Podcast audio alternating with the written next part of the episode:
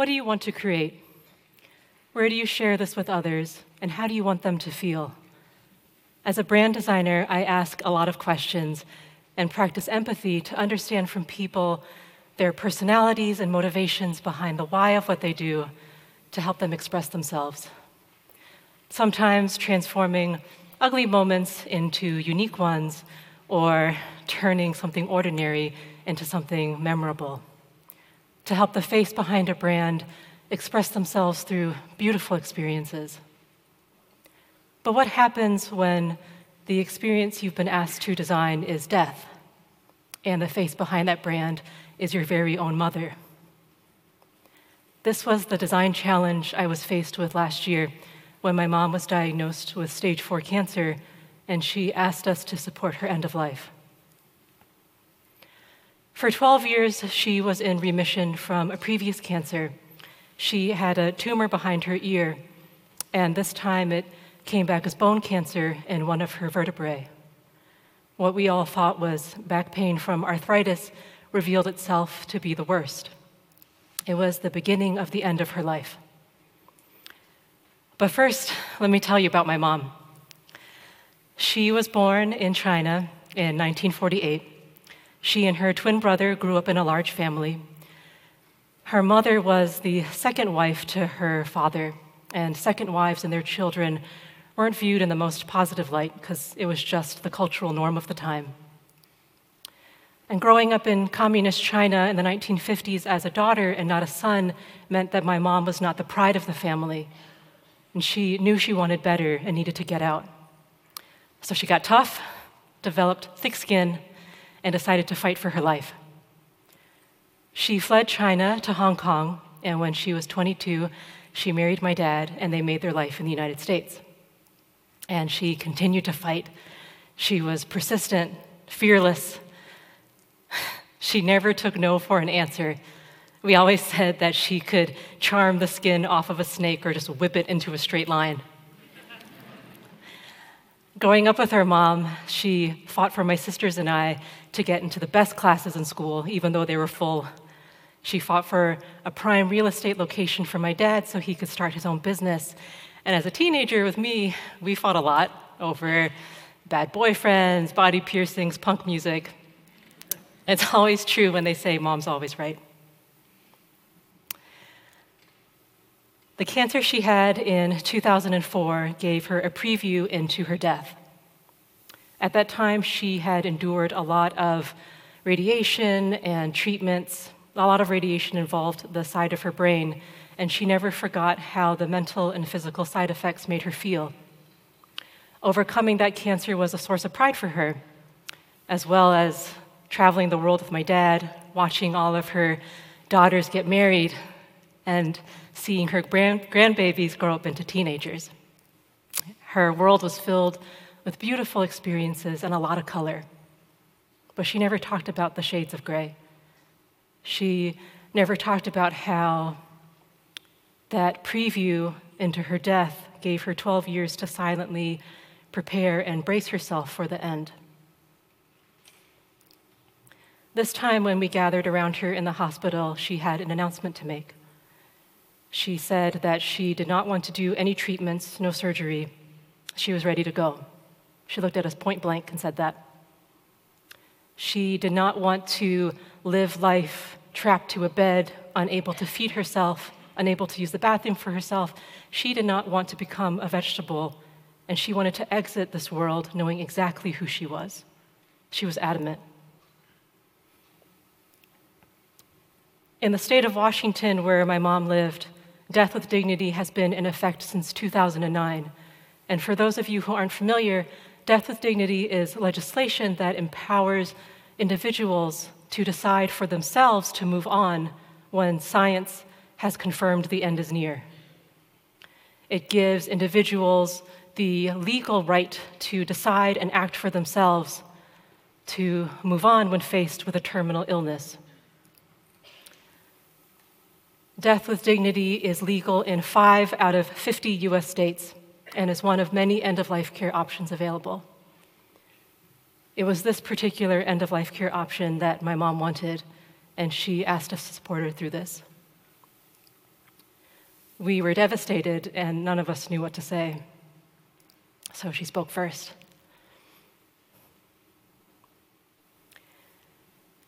I want a private ceremony at home, immediate family only. This is the outfit that I want to wear, and don't spend any money on flowers, but if you do, I like yellow ones. I want my ashes scattered on Mount Rainier, and afterwards for you all to have a dinner party. You know, nothing fancy, casual, maybe with some Southern-style food and some music. She knew exactly what she wanted. She wanted a celebration. After a lot of tears and listening, hospice came in to consult with us on next steps. And we learned that we needed signatures from 2 doctors in order to proceed with Death with Dignity. Her primary care physician said he would sign, but only if her oncologist signed off first. Her oncologist was shocked. He was so surprised that she was ready to make such a swift decision. He said, you know, like, it's stage 4 cancer, but you could live for another 6 months, maybe even longer. Don't you want to have more time to live? Don't you want to enjoy life for as long as you can? My mom said she wanted Death with Dignity. This is my time. This is what I want. He told her no. We were really confused. Her cancer was confirmed. Hospice just came in and walked us through the process.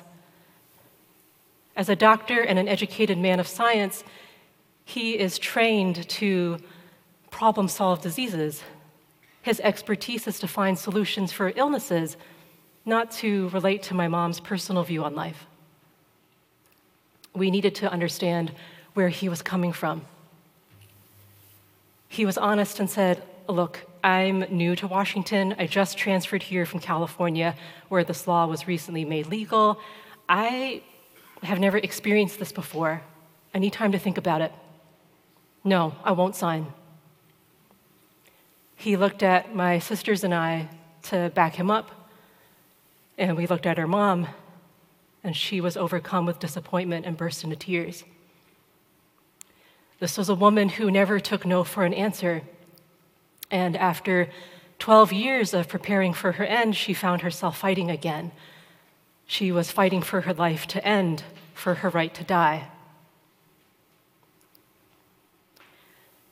In hospice and palliative care, there are 3 main focus areas for support: comfort, spirituality, and peace. It's a testament to our society that this level of care is available, ranging from pragmatic to natural and holistic, if you can afford it. As a family, we decided to care for our mom at home. And in order to create a comfortable space for her, we needed to get creative. In the initial stages of her diagnosis, she was mobile with the help of a walker, even though she was frail. In order to get blood circulation flowing through her legs, we needed to get creative with her exercises. We decided to have fun. So we would see how many Beatles songs it would take for her to walk around the kitchen island X amount of times, all of us singing along to Love Me Do and Let It Be. We watched YouTube videos to learn how to give her haircuts. And the house didn't have a shower on the main floor, so on the weekends we would sneak our mom into my sister's office and use the handicap accessible shower. This deluge of hot, steaming water, my mom's body felt so amazing to her. It was one of the last little luxuries that she wished for, compared to the sponge baths that we gave her. A lot of her time was spent resting in bed, and we would watch documentaries together and classic Warren Beatty movies. Sometimes she'd ask me for a mood board of beautiful images of Mount Rainier so she could look forward to where her ashes would rest. Once a month, she would see her oncologist for status updates, and it was very clear from test results that her cancer was growing. Every time she'd plead with him to have her Death with Dignity wish fulfilled, and he'd say no, and she'd go home disappointed. At this point, she was in a chest brace and a wheelchair because her bones could no longer support her. It's easy for us to think of design as aesthetics or creating visuals. Design is also a tool for communication, a combination of creativity and empathy. Earlier, I referred to my mom's death as a design challenge, which I know sounds strange and off-putting. It's a challenge because, for obvious reasons, but it involved design because it required us to talk about it. To talk about it with her doctors and hospice and with our families to make decisions. By having the conversation, it allowed us to come together to grasp what was happening so we could have a shared language with a common goal for understanding. One night when I was sitting next to my mom, I was caressing her arm, and I noticed that the texture of her skin was unusually dry, and the color of her flesh was dull. I had been so focused on executing her end-of-life wishes that I realized I didn't know what the end of her life felt like. I didn't know what she was going through because I just accepted it. So I asked her, "What does it feel like?" "What does what feel like?" "Cancer. What does your cancer feel like?" "Fire," she said. "My bones are on fire, and everywhere under my skin is burning, and every time I move, it just makes it worse. My whole body is on fire." After a moment, she said, "Are you mad at me?" "No, why would I be mad at you?" For wanting to move on, for wanting to go to heaven because it's my time. I looked her in the eye and I said, "I'm really proud of you.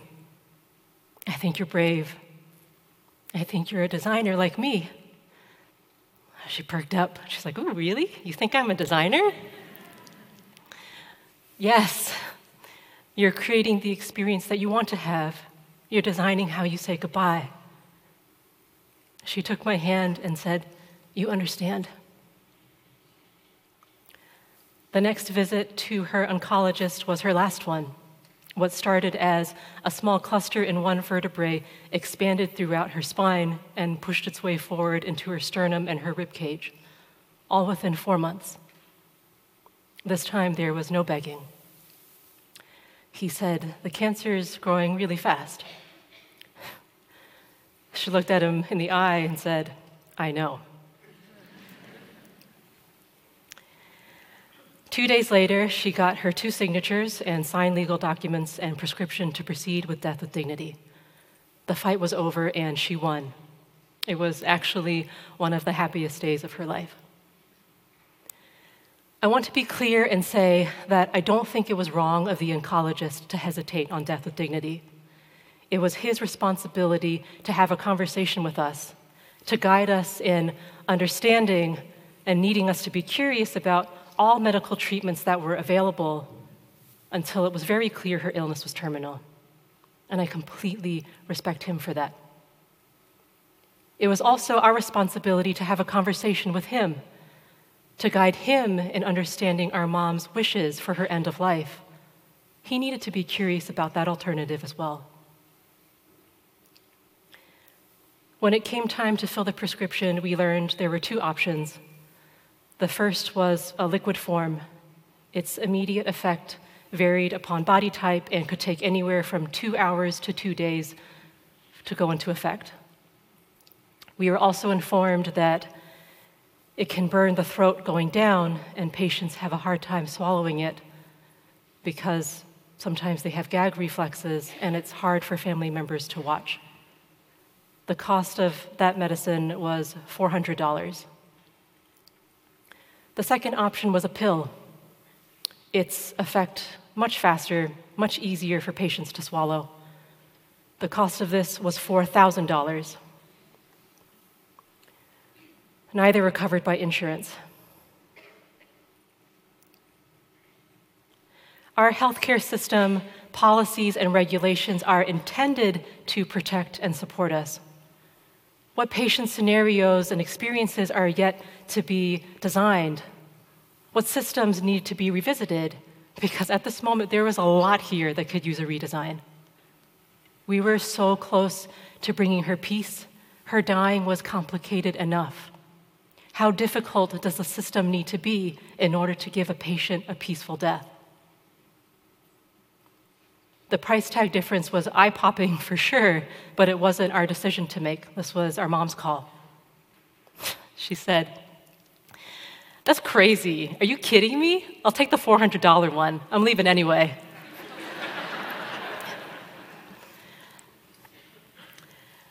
The night before her death, we had a dinner party at her house at her request. We made a beautiful feast of roast chicken, colorful salad, strawberry shortcake, sparkling wine. We made a playlist of her favorite tunes. It was a mix of the Bee Gees, Dusty Springfield, and Elvis. We told stories, we laughed, she gave a toast.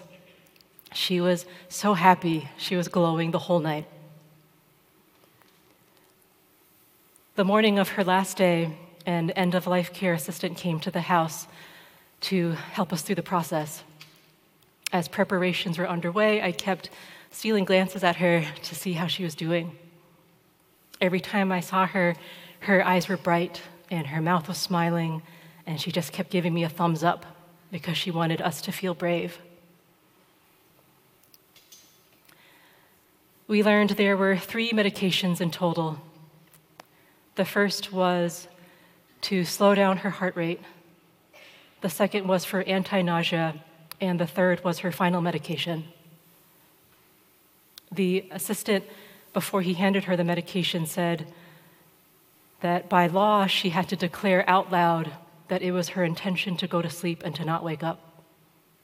By law, none of us could help her hold the cup or help her drink it. She needed to do it for herself. And he warned her that it could burn and to take her time. My mom took the cup with 2 hands and pounded it back like a shot of whiskey. She looked at my dad and smiled, closed her eyes, and in 45 minutes, she was gone.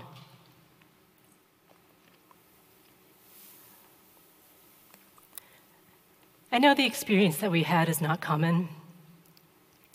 For many people, they don't get the chance to say goodbye the way that we did. For some, death is full of uncertainty and can often be a waiting game. Watching our mom deteriorate wasn't easy, and neither was caring for her. There were many parts of the experience that were not beautiful, that involved the expected tubes, needles, bedpans, and fluorescent lights. Caring for her was possible because my sister Nancy took on the difficulty of moving mom into her house, and my sister Jenny is a nurse and managed her pain until the very end. In an odd way, there was a lot of comfort because we were figuring out this whole mess together. I can't imagine what it would have been like if my mom lived in a state where this was not legal. How long and how painful would it have been? This year, 30 US states are considering death with dignity, and what that means for actual legislation is unknown, but what is clear is that there are a lot more people who want to have a say. All over the world, there are many cultures and families who practice their own rituals of death. These rituals are expressions based on their unique situations and environments. If you could design your own death, what would the experience be like? And how would you want it to feel? I'm not a healthcare professional, and I'm not an inventor of science. I'm a brand designer that creates experiences by connecting with human emotion. What I know from my mom's experience is that it gave us the tools to talk about death. By sharing her story with friends and strangers, I've learned there is a lot of curiosity behind this. By having the conversation, it helps us to perhaps reframe or even rebrand death from feeling scary or desolate or bleak to reimagining it as honest, noble, and brave. My mom was born a fighter, and she became a designer at the end of her life. Today, she would have turned 69 years old, and it's her birthday wish that I share her story with you. Death is a universal human experience. What I've shared with you is more than a conversation between myself and my family. It's a conversation that belongs to all of us. Patients, doctors, healthcare providers, policymakers, family members, together we all have a say in creating beautiful experiences from the very beginning, but more importantly, at the end. Thank you.